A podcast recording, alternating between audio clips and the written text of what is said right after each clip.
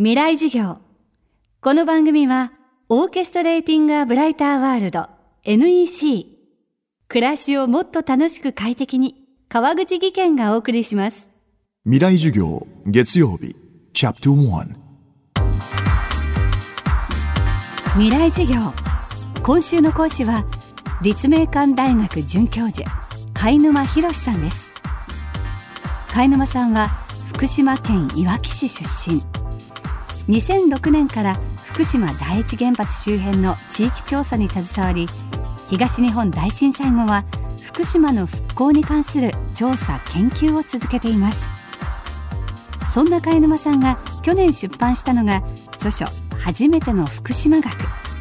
福島の現状を数字で読み解く一冊です。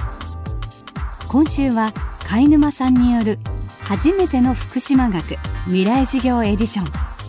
1時間目のテーマは福島の今を知るやっぱり時間の経過とともにだいぶ状況は変わってきているんですね。にもかかわらずその変わってきている状況というのがなかなか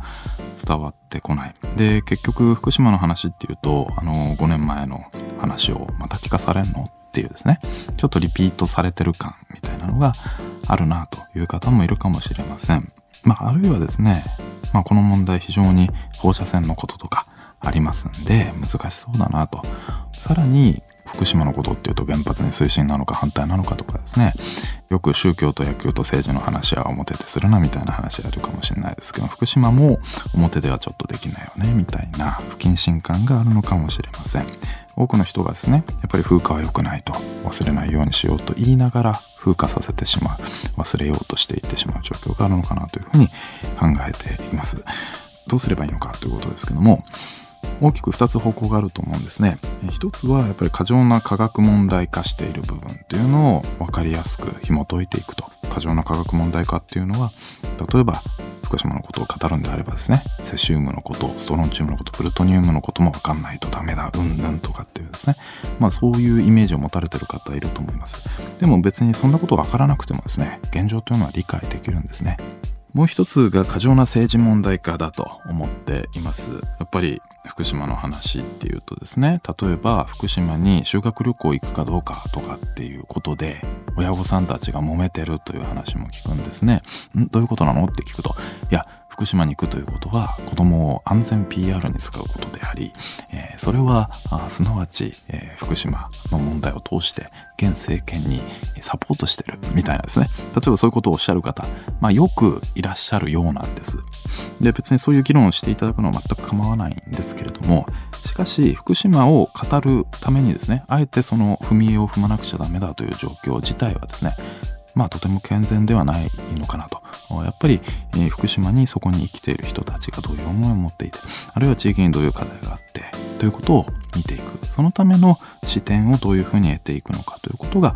今福島を語る上で福島を理解する上で必要だと思っています。初めての福島学という本を2015年の、まあ、2月に出したんですけどもやっぱり外の人がまあある面ではタブー化してしまっているとても触りづらいなとアンタッチャブルになっている福島をもう一度語り直すもう一度触れ直していくきっかけになればなと思って今活動を初めての福島学を持ちながらですねしています。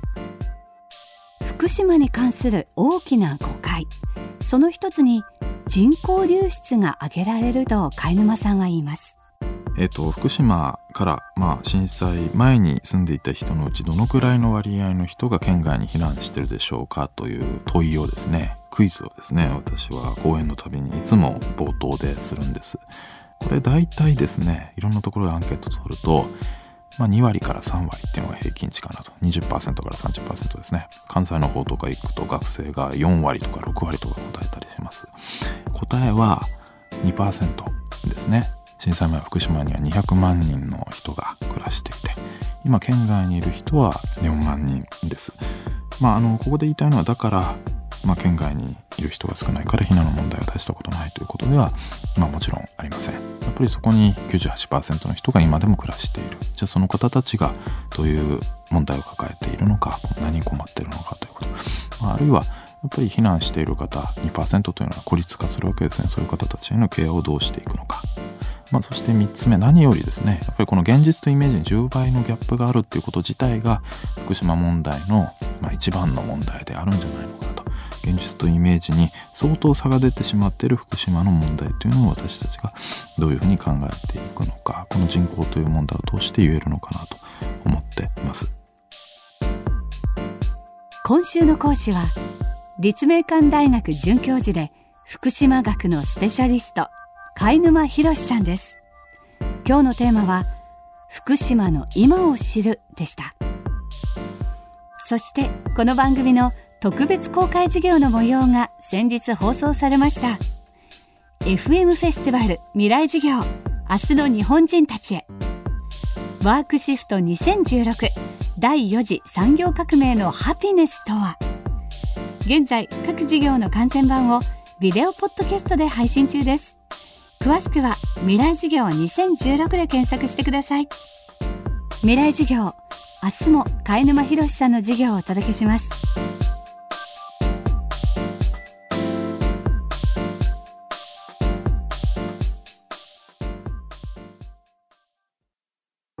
川口技研。階段での転落大きな怪我につながるので怖いですよね。足元の見分けにくい階段でもコントラストでくっきり白いスベラーズが登場しました。皆様の暮らしをもっと楽しく快適に。川口技研のスベラーズです。未来授業。この番組はオーケストレーティング・ア・ブライター・ワールド NEC 暮らしをもっと楽しく快適に川口技研がお送りしました。